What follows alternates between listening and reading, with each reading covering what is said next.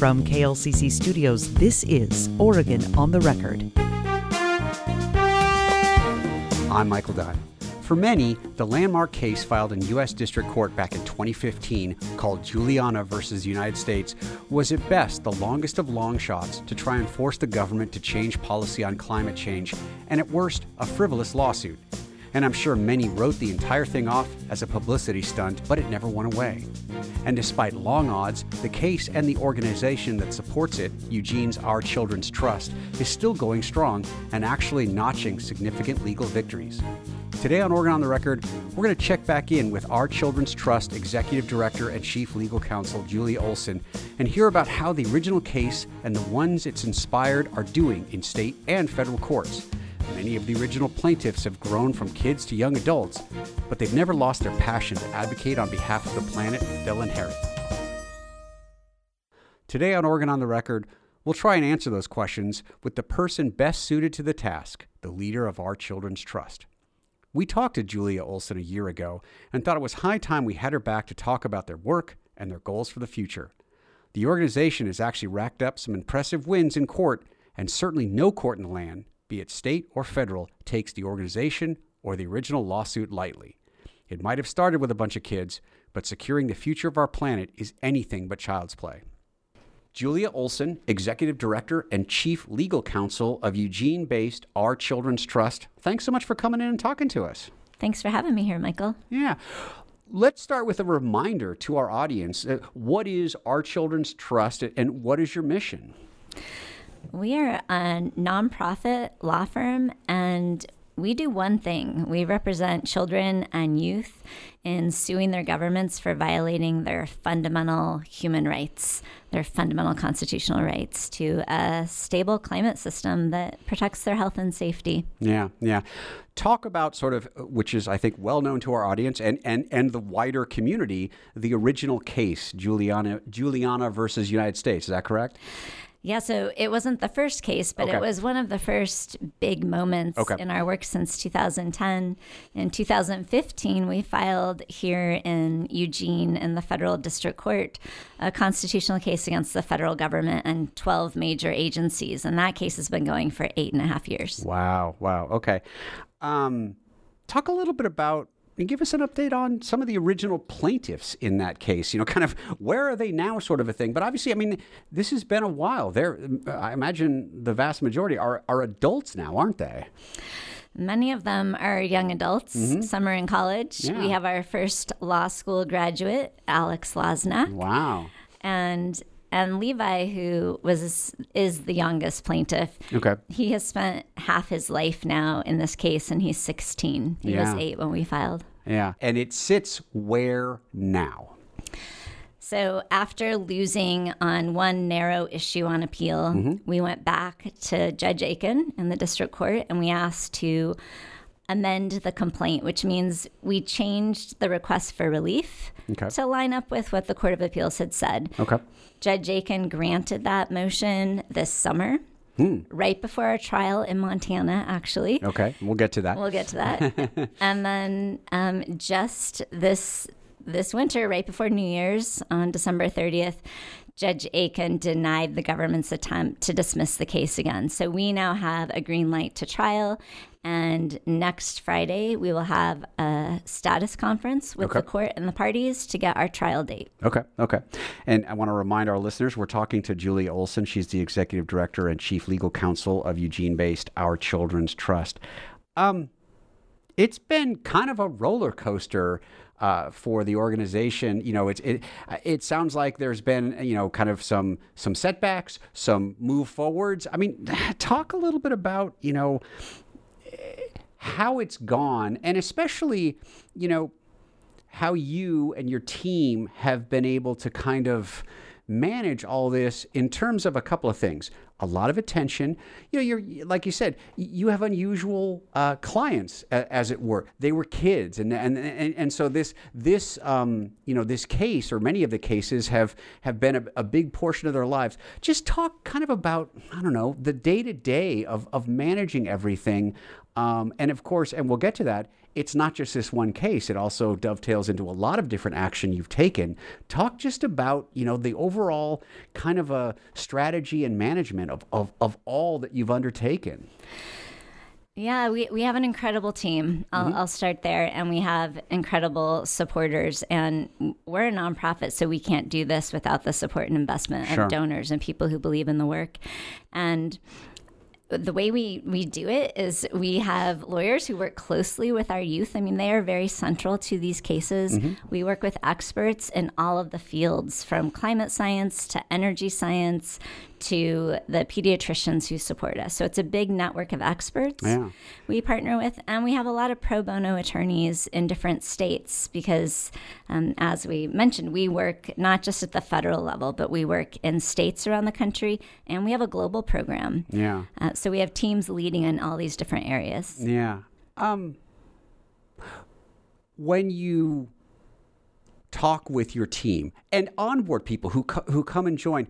I mean, do you have to sort of uh, I guess the phrase I'm looking for is because it's kids and you're suing governments, huge entities um, who have a lot of power, and I imagine you probably run into this saying, "Oh, it's a you're tilting at a windmill. It's a fool's errand. There's no way you could possibly win." How do you how do you make the case to people, to attorneys who, and I'm not one, but I imagine, you know, attorneys like to win and they like to go into cases where they feel like they have a, a real shot at winning. How do you help maybe get, get, get them over that idea that this may be a fool's errand?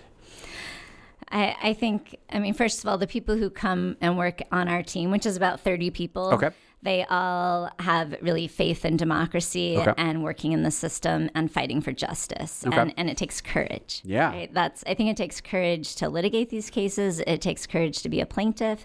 And it takes courage from the judiciary to step into a space that requires new constitutional interpretation. Yeah, yeah. So courage is key to all of this. And, you know, and I'll just point out that when you look at the past social justice movements in our country, from desegregation to the right to marry and everything in between, it took courage on the part of the lawyers and the litigants and also the judges to make those transformations in our society. And we're really ahead of the curve in terms of how long it's taking to have courts see that there is a constitutional right to life that includes a stable climate system how much did you you just mentioned some some incredibly important sort of milestones in our in our nation's history. Some of those cases segregation uh, you know interracial marriage the famous cases and you're an attorney as well you know how much of those you know landmark cases kind of kind of helped you decide to do this? And then also you know kind of how, how you saw that uh, you mentioned courage but i almost think even even the strategies around taking on big interest with a sizable advantage. Yeah, we, we have read about all of those movements. We've studied them. We've studied the cases that come out of them. It's very important that um, we are building off what has been done before. Okay.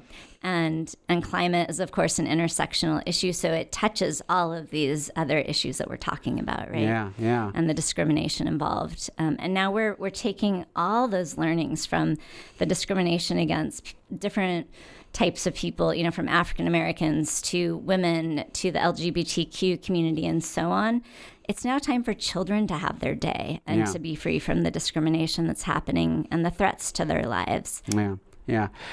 Uh, someone who's not necessarily as- associated with your movement, but somebody who is world famous now, someone like a Greta Thunberg or, or something like that, fits in with what you're talking about in terms of it really has some of the most impactful voices our kids. Obviously, we just finished a, a big climate summit, COP28. I don't know if, if a lot sort of happened from there. Maybe it did. I'm not sure. The, the, the results seemed rather mixed, but we're kind of used to a bunch of political leaders in nice suits sitting in front of a dais and talking about great achievements, and then maybe it doesn't happen. But I mean, when it's kids and it's it's it's young people who are going to inherit this planet, it resonates more, doesn't it? I think it resonates for people on a, a deep moral level, Mm-hmm. whereas the people funding the conference of the parties, the cops, are really the fossil fuel Sure, interests. sure.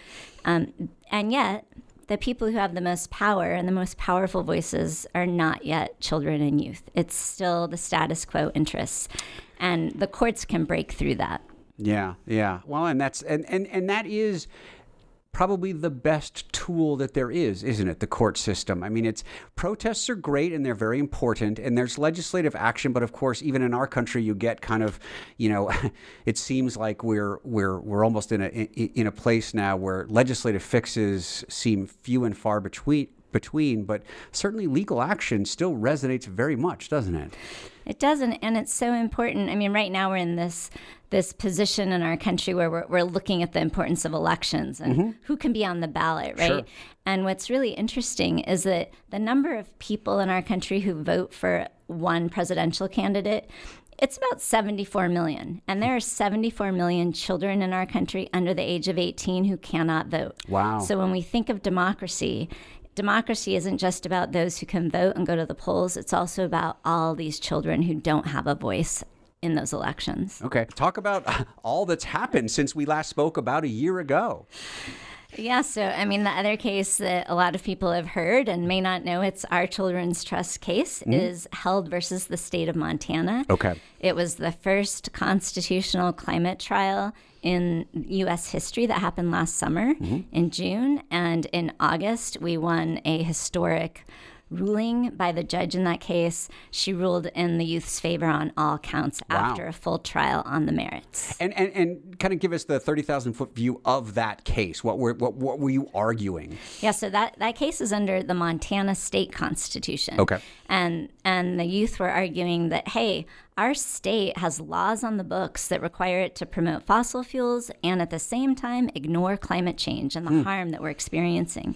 And what the evidence showed at trial is that Montana was approving every single fossil fuel project that came its way and its intention was to exploit the extensive fossil fuel resources of that state which are the largest in the nation. Yeah, I mean, I, I- I know a bit, a bit about Montana, and obviously, you know, extraction is just such a major part of, of their economy.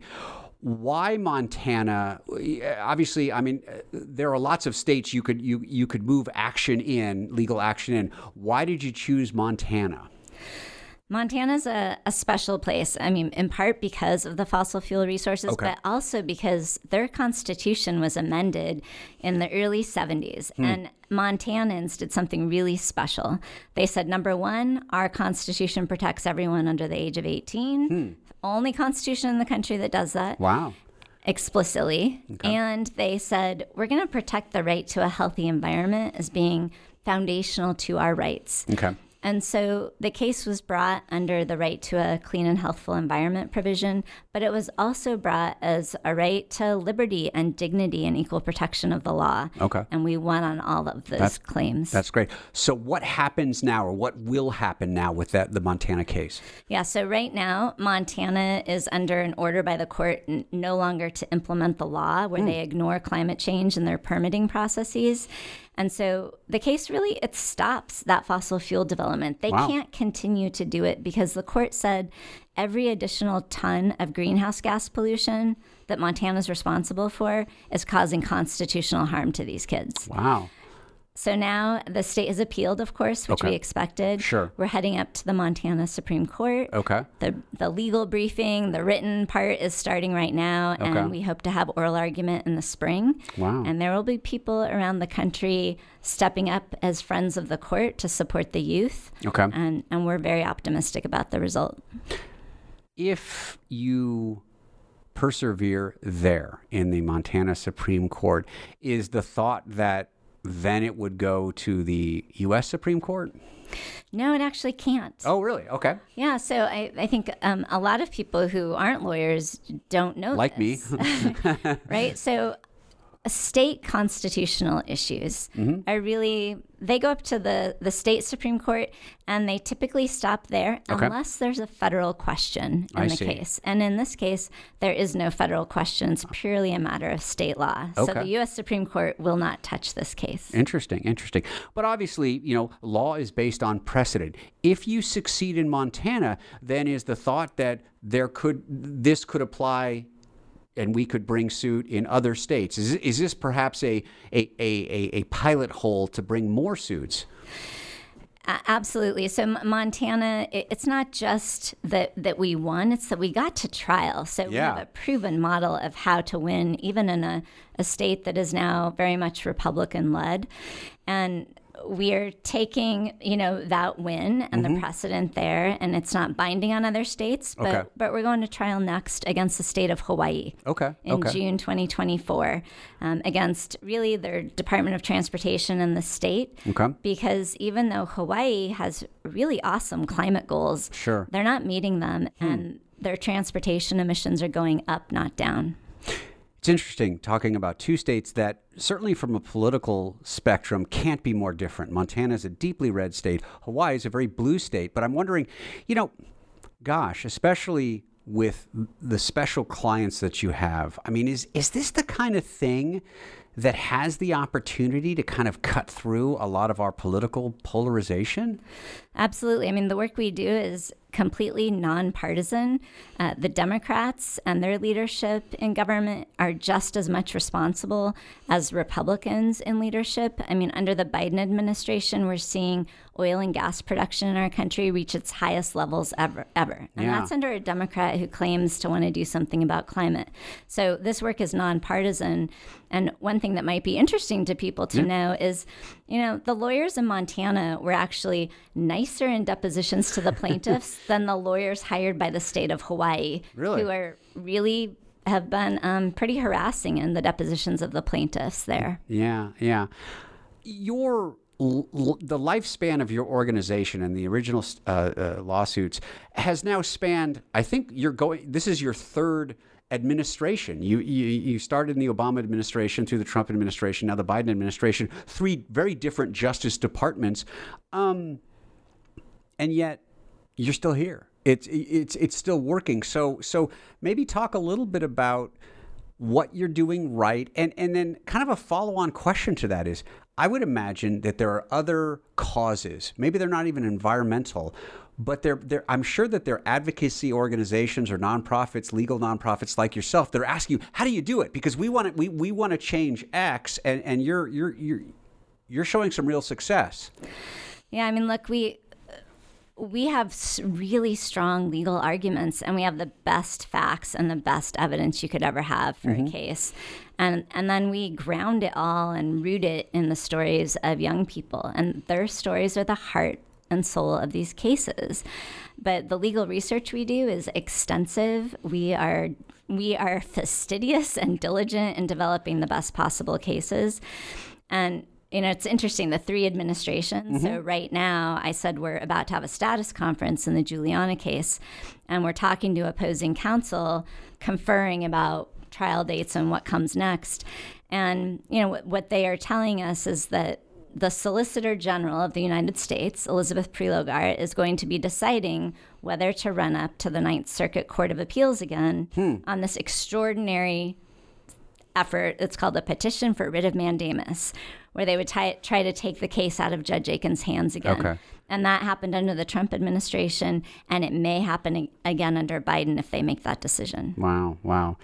Let me remind our listeners that we're talking to Julie Olson, Executive Director and Chief Legal Counsel of Eugene based uh, Our Children's Trust. Talk about this idea of environmental equity. We've we've read a lot of stories, we've heard a lot about how some nations, you know, are saying, wait a second, you know, we're being impacted by climate change and we didn't put all this pollution into the air. They're, they're big industrialized countries. There's there's a real inequity in terms of the environment. And and your argument about these kids they're not out there building coal mines and, and so on and so forth, and yet they're being so impacted because of their future. Just talk generally, kind of philosophically, about this um, this idea of environmental inequity. I think there's obviously huge global inequity with the climate crisis, and there is real intergenerational inequity. And mm-hmm. what what we are really focused on is trying to address both in the context of holding the biggest polluters responsible and the united states is the most responsible for climate crisis so our work is really grounded in the us but we also work in other countries and and with respect to children, we just filed a, another new federal case. Okay. It's called Genesis versus the U.S. Environmental Protection Agency. And we're representing 18 California children under 18. Okay and they're suing for equal protection rights under the US Constitution. Huh. Because what people may not know is that the US EPA actually treats children as having less value than adults because children aren't income earners hmm. and they they economically discount the value of a life of a child. And so we're bringing a discrimination claim and US EPA, they've been around since the Nixon administration. Sure. And they are the single federal agency really charged with protecting air and human health from pollution. And over its existence, you know, more than 50 years in existence, it's allowed intentionally the levels of climate pollution we see that are causing the crisis. Wow. And it's a violation of the rights to life and liberty um, of these young people. Yeah, wow. Well, Julia, my last question to, for you is to kind of you know, look. We're in, in, a new year. We're at the beginning of 2024. What do you expect? What what are what, what are some of your hopes, or what are your expectations for how things are going to go with cases and with your organization for the rest of the year?